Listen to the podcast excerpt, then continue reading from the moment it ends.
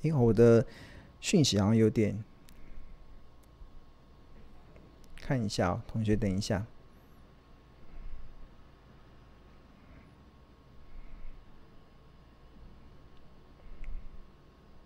好，应该是可以的。好，重新再回来，对，哦，有的讯息有断掉。OK，就是有一位同学的回馈嘛，就有个同学真实的回馈，就好公司，然后好价格，就好好公司，然后股价跌到便宜价，特价买入，这个就是我老生常谈的一些话语。那这个也是巴菲特，股神巴菲特跟巴菲特的老师葛拉汉，他也都是如此的操作。那他的这位同学认为，关键就在于定见。就是这也是价值投资跟投机者最大不同的地方。然后，另外我也是不断的在告诉大家，就是呃，学了再多的这个分析的技巧，即使你每个礼拜可能在常听我这边讲这些唠叨的东西，然后讲一些价值投资的这些呃精髓的部分，但是。你拥有再多的分析的技巧与专业的知识啊，但是如果你无法去克服贪婪跟恐惧的人性的弱点，终究你还是没有办法成为股市长期的赢家。这是一个很现实的问题，就是我看到了很多的。就是刚才看到前面前面两位同学的一些真实的回馈，一个同学就告诉大家，如果你到现在你都还赚不到钱，你还是一直都处于亏钱的状况，那就代表你以前使用的方式其实是不可行的，你必须得去调整别的方式。即使你所使用这个方式，可能市市场有很多人告诉你可行，但是你要去认真的怀疑这些。告诉你可行的人，是不是都是过度行销包装下所形成的这样子的观念？那不然为什么散户都是赔钱？当大家都开始看啊，对啊。然后第二个，第二个就要克服人性嘛。即使你有再多的分析的这些知识，有些专业的知识，如果你无法克服恐惧跟贪婪所形成的人性的弱点，你还是没有办法成为股市的赢家，对啊。那所以我觉得要解决这个方式，最好的方式，我们小编有说了，就。关掉电视，关掉媒体，不要看这些东西，你就只要看《投资家日报》，看乾隆老师的论点就好了。真的，你听了这么多的似是而非的论点，你真的会完全混乱，因为市场中充满了太多的错误的观念在充斥在市场中。那如果你用这样的方式去看待市场，你真的会，呃，为什么大多数的散户都成为韭菜？我觉得那个就是因为这个市场。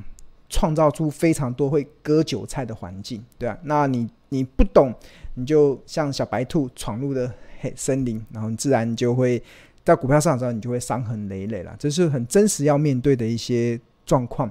那但是你老实说问我，其实呃，我虽然在我的频道，虽然在我的节目中，我常常在苦口婆心的告诉大家价值投资的精髓这件事情，那。但是，其实我内心的想法是，呃，我虽然听到了很多似是而非的论点，我虽然听到很多错误的观念充斥在目前市场的媒体中，充斥在市场的网络中，然后大家都把这些错误的观念当做股票投资的真谛，哇，我真的有有些时候我会哭笑不得。但是我自己内心会感受到，诶，其实还还蛮暗自窃喜嘛，也不是暗自窃喜，我会觉得。还好，市场就是有这么多的傻子，这么多的人用错误的方式在看待股票市场，所以才能创造，才能提供我们价值投资的机会啊！所以，如果每一个人都是跟我一样都价值投资，那那那个市场就会太有效率了，对啊，就你就不会有超额的利润嘛。就是市场市场中就是有一堆的散户，就是有一堆的韭菜，一堆的这种错误的讯息充斥在市场中。那才有我的机会啊！如果如果大家都跟我一样的话，那如果大家都跟巴菲特一样的话，那巴菲特赚不到这样的钱呐、就是因为市场大多数的人都都不是这样子的方式，所以才能够凸显出价值投资的信奉者，他真正能够创造股票财富真正的一个利基点。因为大家都在做傻事，所以所以你你会反而凸显出它的价值的地方。所以呃，所以。也蛮开心的啦。其实就是大家每个礼拜三在听我这样子的一个节目，我我基本上我也只会在我的节目中去传输这样的观念，因为呃，在在别的地方要传输这样的观念，可能会会会引起很多的纷纷争，对啊，大家觉得难道只有你说的价值投机才是才是投资吗？对，难道我们的我们就是赌博吗？我们就是投机吗？对。大大多数人都在赌博，都在投机，但是我不能这样讲。但是，但是，呃，我们只能在我们的频道中传达给大大家这样的观念，就是，所以为什么巴菲特其实他像美国股神巴菲特，他一直以来都觉得，呃，华尔街啦，就华尔，他看待金融市场就会觉得那真那真的就是一个充满着非常多人性恐惧跟贪婪所形成的一些愚蠢的一些交易的过程，对吧？那，那你有下对价值投资有定见的人，你就你就会真的就了然于胸，更有定见，更有定见。好，那那其中这也是最近一些同学的回馈啦，就是陈勇老师常说，散户真的天生难以获利，然后会害怕短期账面的亏损，这也是呃，这也是很多 大家要克服的一些状况了。对，我讲散户天生难以获利，这真的是我。我长期以来，我真的认为，一般的投资人真的，呃，我我我认为最好的方式，你问我，如果你对投资不想花时间去研究，然后你对投资可能你也没有什么太大的兴趣，那你最好的方式就是用定时定额去买零零五零这种的 ETF 就好。而且是要定时定额，你不要一一笔买入哦，一笔买入你也可能会赔很惨哦，对啊。像我今天有看到一则新闻，说有一个新闻说有一个人砸了七百万去买了 ETF，单笔买进 ETF，哇，他现在有点，他现在有点哭笑不得，他他现在已经开始跌到他怀疑人生了，他就是买 ETF 会赔这么多。当然，因为你是用单笔买，而且你不根本不是买零零五年去买什么。我记得好像是买什么呃智能电动车是不是？还是五 G 半导体这种单一产业的？对啊，你根本没有你你把 ETF 当做没有创没有找到好的时机点切入，那当然你会压力很大。所以我觉得对一般的投资人啊，最好的方式，如果你真的对投资，或者是你只是一个刚入门的投资者，那你最好的方式就是先用定时定额的方式去买进。零零五零就好，你也不用想太多，或者是零零七零零七八一嘛，就是那个富邦台湾五十，或者是元大台湾五十这两档就好，其他的都不用去想太多。你定时定额长期买下去，你一定可以创造出，呃，不能说呃。让你可能非常惊艳的报酬，但是至少能够打败定存非常多的报酬率，这个是毋庸置疑的。基本上不太会有让你，除非台湾真的挂掉了，台湾真的可能出现怎么难以承受的重灾害，我们跟老共打起来了，对吧？打起来了也还好啦，打起来了股市会跌吗？会啦，会跌。啊，打完之后会不会涨回来？真的，诶，大家不要觉得不不会哦，对啊。人类经历过两次的世界大战，第一次世界大战跟第二次世界大战，两次世界大战哦。但是股市也是怎么跌下去又怎么涨回来了，对吧？所以大家不要觉得不会，但是真的股股票市场长期其实就是慢慢的变，长期就是一路的看涨嘛。就是你问巴菲特，巴菲特不是说过一句非常经典的名言，他说他认为道琼会涨到一百万点，一百万点怎么可能？有可能啊？为什么？因为因为股市会涨这件事情，其实它的关键就在于物价会跟着涨。就像我们小时候吃的牛肉面，一碗可能五十块，现在一碗没有一百五，你吃不到，你很难回到那个五十块的那个牛肉面的价格。就物价会一直涨，物价会一直涨，股票就会一直涨，因为它价格就一直跟上去嘛，对啊，那就是股票会涨，股价会一直涨，这个的道理其实就跟。物价会一直涨，是完全一模一样的道理。大家不要怀疑，就是会一直涨，一直涨。不然，巴菲特不会讲说，到美股美股会涨到一百万点，有生他他有生之年应该看不到，总有一天会涨到，对啊。再过个一百年，也许就会涨到了，对啊。这就是，所以股市其实就是慢慢的上去嘛。那在这过程中，其实呃，即使经历过很多的市场的风暴，其实都都是一样的这些状况。好。那当然，但但是投资人其实他很大的问题就是无法克服这种短期账面的亏损，就亏了一点钱，你就会开始害怕。可能我印象很深刻，那时候台积电跌到四百多块的时候，还有人还有在群组里面问问了一句我有点哭笑不得的问题：台积电会不会下市？哇塞，台积电会不会下市？哇，连账面为什么会有这种担忧？他是看到股票出现账面亏损的时候，他就开始担忧了。就是，就是人性啊，人性会非常的害怕亏损这件事情。所以，呃，但是亏损你会害怕，是因为，因为你对。对你所投资的公司不了解，但是你如果你对你所投资的公司很了解的话，你完全不会害怕。你甚至为什么不会害怕？因为你知道你一定会赚钱，你一定会逆转胜，甚至你有你有子弹的时候可以持续的加码。这就是很明显的一些状况了，很明显的状况。OK，好，那另外一个同学的一个真实的回馈嘛，他真的就认为，尤其看到，尤其在经历上半年，因为我们看到很多的网络留言，留言非常多的一些论调。然后有有同学真的就真实的回馈，他真的认为无法承受短期亏损的人不要进入到股市，对啊，就是那投资人真正要避免的是什么？真真正避免是永久的亏损，就是你买了之后永久的亏损，永久的亏，就是你可能我常常讲买到赔钱的股票，你只要不要卖。只要不要卖，就不算实现亏损，只是暂时的亏损。就像我买可成，哦，买到赔，有一度要赔到十几块、二十趴，哎，十五趴、十六趴，对啊，哇，那没关系啊，反正账面嘛，它迟早会回来，这样子，它真的就回来了，就回来了。那你把它卖掉，就会变什么？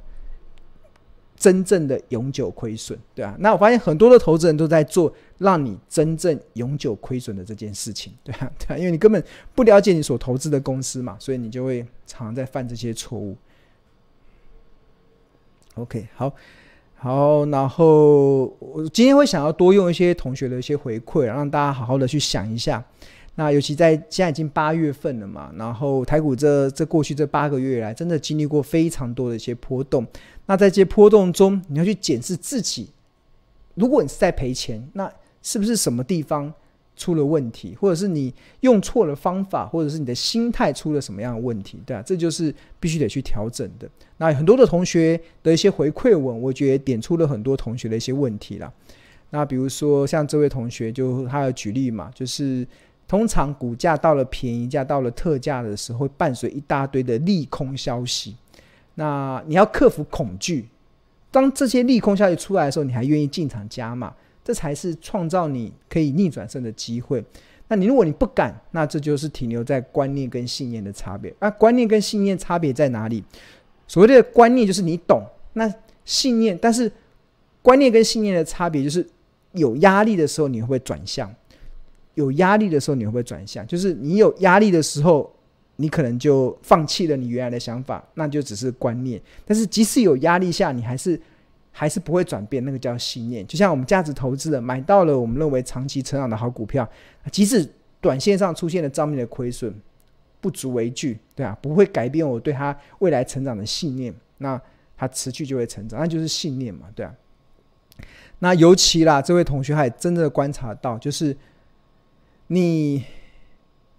获利的机会也因此，因为你持有的价位而出现绩效天差地别的差距，就是绩效的差别都在于，很多时候好公司跌到了便宜跟特价的时候，你根本不敢买，或者是你甚至还把股票砍在阿呆股。那我很嗯，我而且我要很告诉大家，很多市场的讯息都在传达你要把股票砍在阿呆股，或者是很多市场的讯息都是告诉你。不要去买好股票跌到便宜价跟特价的时候，哦，好多人在宣传这个，然后我听的时候觉得，哎，很不错啊。越多人相信这件事，那我我就可以买，我就可以买到我更想要的价格，对啊。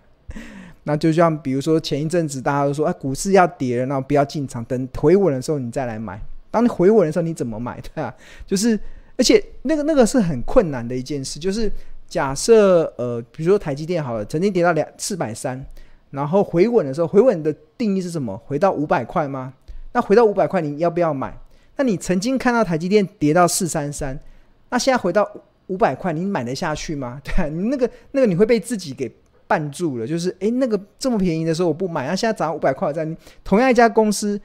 四百四、四百三不买，你五百块你再来买，那不是多花了六十块？那不是很愚蠢吗？但是市场就在教导我，告诉他很多市场的讯息就在教导这种愚蠢的交易行为。四百三不买，去买五百块，或者是可能买到五百二，有些人还说台积电如果来到五百六以上我才开始买，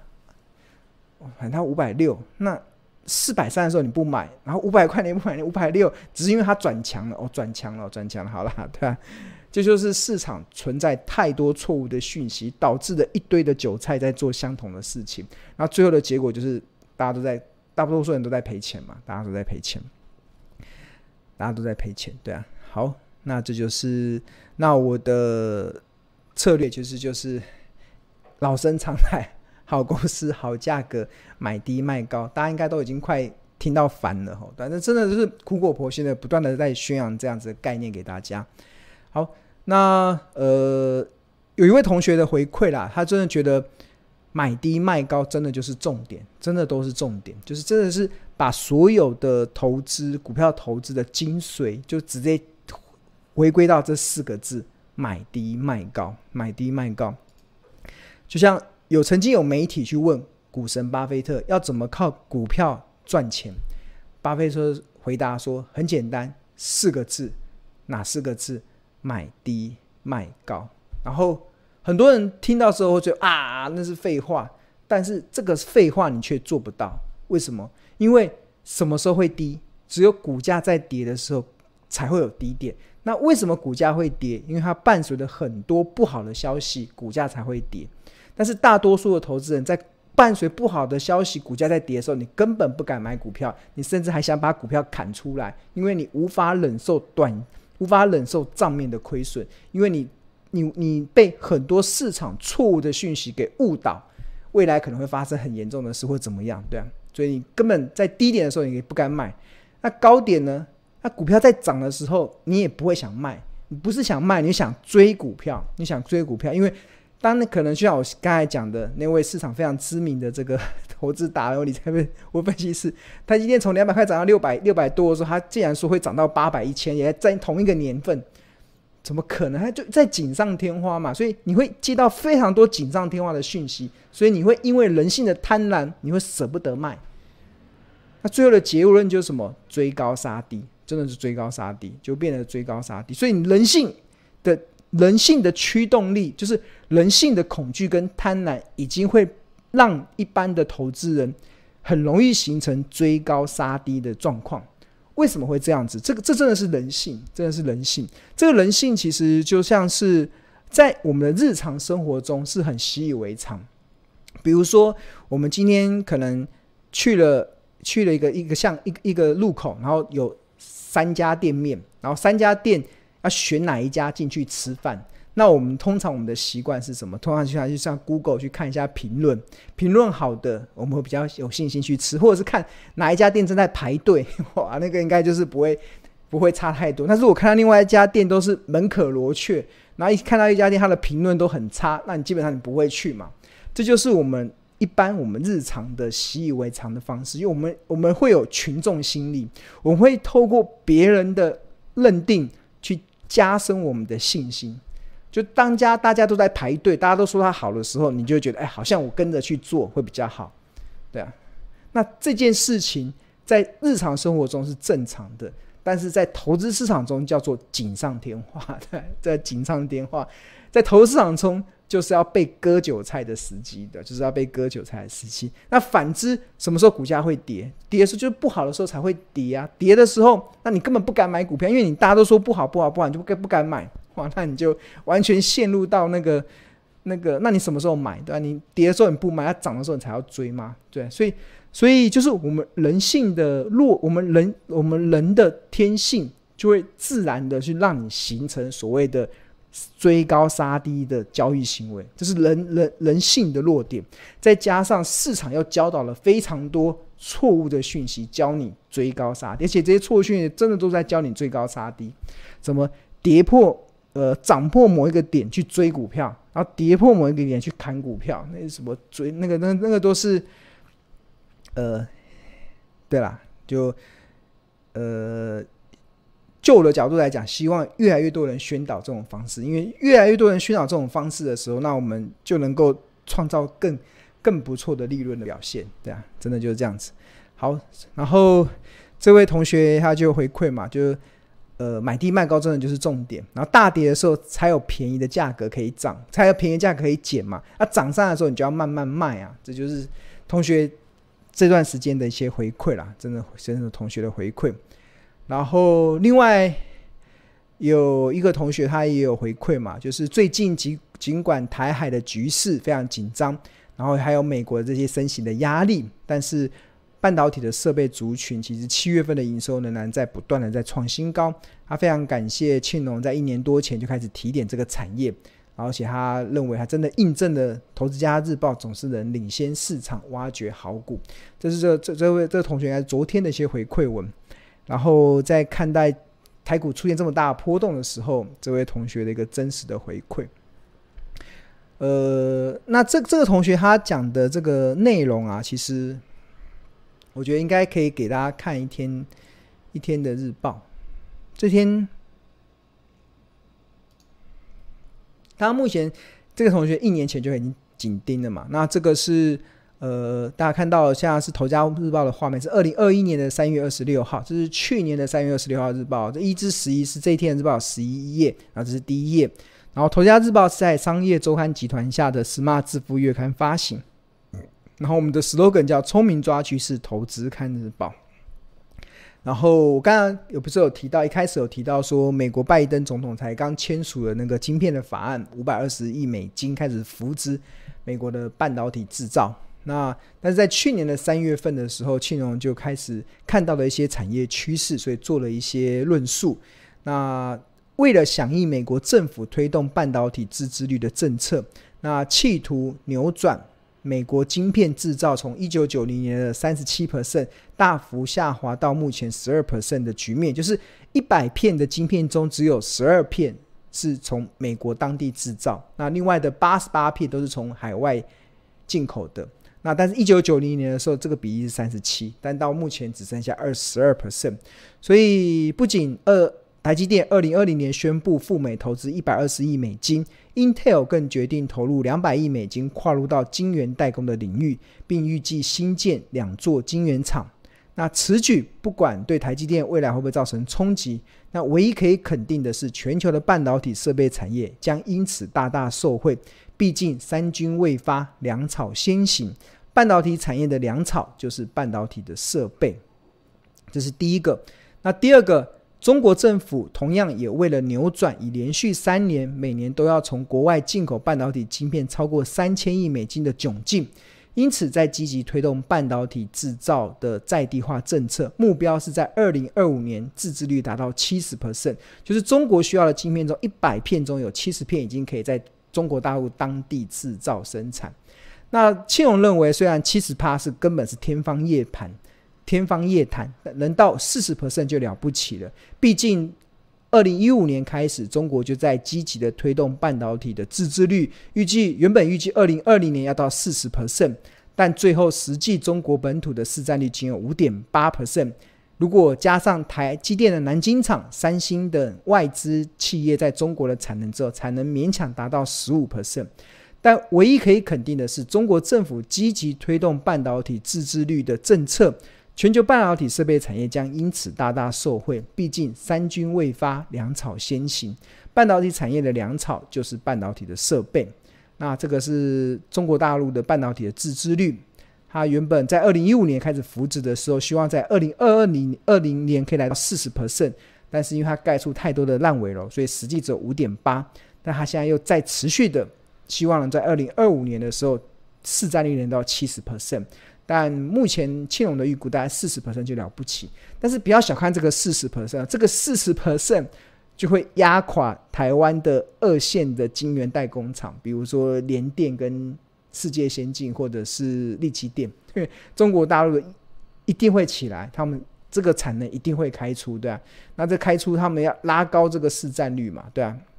拉高市占率的过程中，那台湾我不知道结果如何，我不知道台湾到底有没有办法。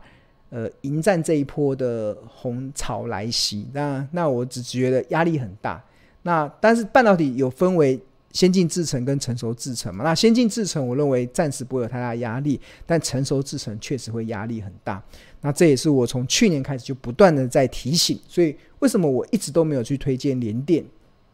过去这一年多以来都不再都没有再推荐联电，原因就是真的未来会怎么样，我真的已经呃没有这么大的把握。对，好，那个是中国大陆的部分。那另外这一次全球车用晶片的大缺货，二零二一年全球的车用晶片曾经出现大缺货的风暴，也让欧盟开始意识到自己要建立自己供应链的必要性。然后目前欧盟正在研议数位罗盘计划，预计要投入一千五百亿美金，期望二零三零年时能将欧盟的半导体产值从目前的十 percent 提升到二十 percent。那姑且不论此举是否会对目前的半导体产业供应链造成冲击，但唯一可以肯定的是，全球半导体设备产业将因此大大受惠。毕竟三军未发，粮草先行，半导体产业的粮草就是半导体设备，所以。呃，受到全球三大经济体都在计划扩大半导体制造的投资，加上原本的台湾跟南韩也在不断的扩大投设备投资，所以二零二零年全球半导体的设备产值不仅一举突破六百九十亿美金，改写二零一八年的六百四十五亿美金的历史高点。那根据这个国际半导体产业协会的预估，将二零二一年的产值将来到七百六，二零二二年八百五，二零相较于二零一六年相。将成长，呃，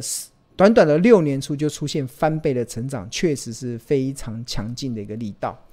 那这个的内容其实就是二零二一年的三月二十六号的日报内容。啊，呃，